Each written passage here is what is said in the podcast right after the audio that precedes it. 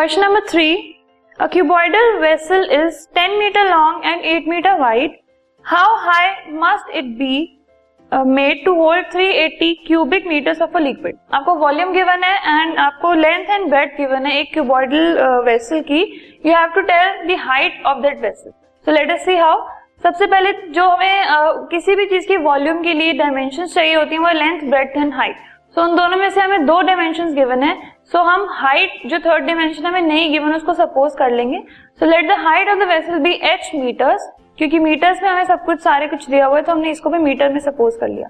So volume is equal to 380 metre cube it is given to us, which is equal to l into b into h, that is 10 into 8 into h equal to 380, which gives us h is equal to 380 divided by 10 into 8, that is 4.75 meter. This is the height.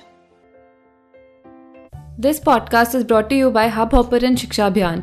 अगर आपको ये podcast पसंद आया तो please like, share और subscribe करें और video classes के लिए शिक्षा अभियान के YouTube चैनल पे जाएं।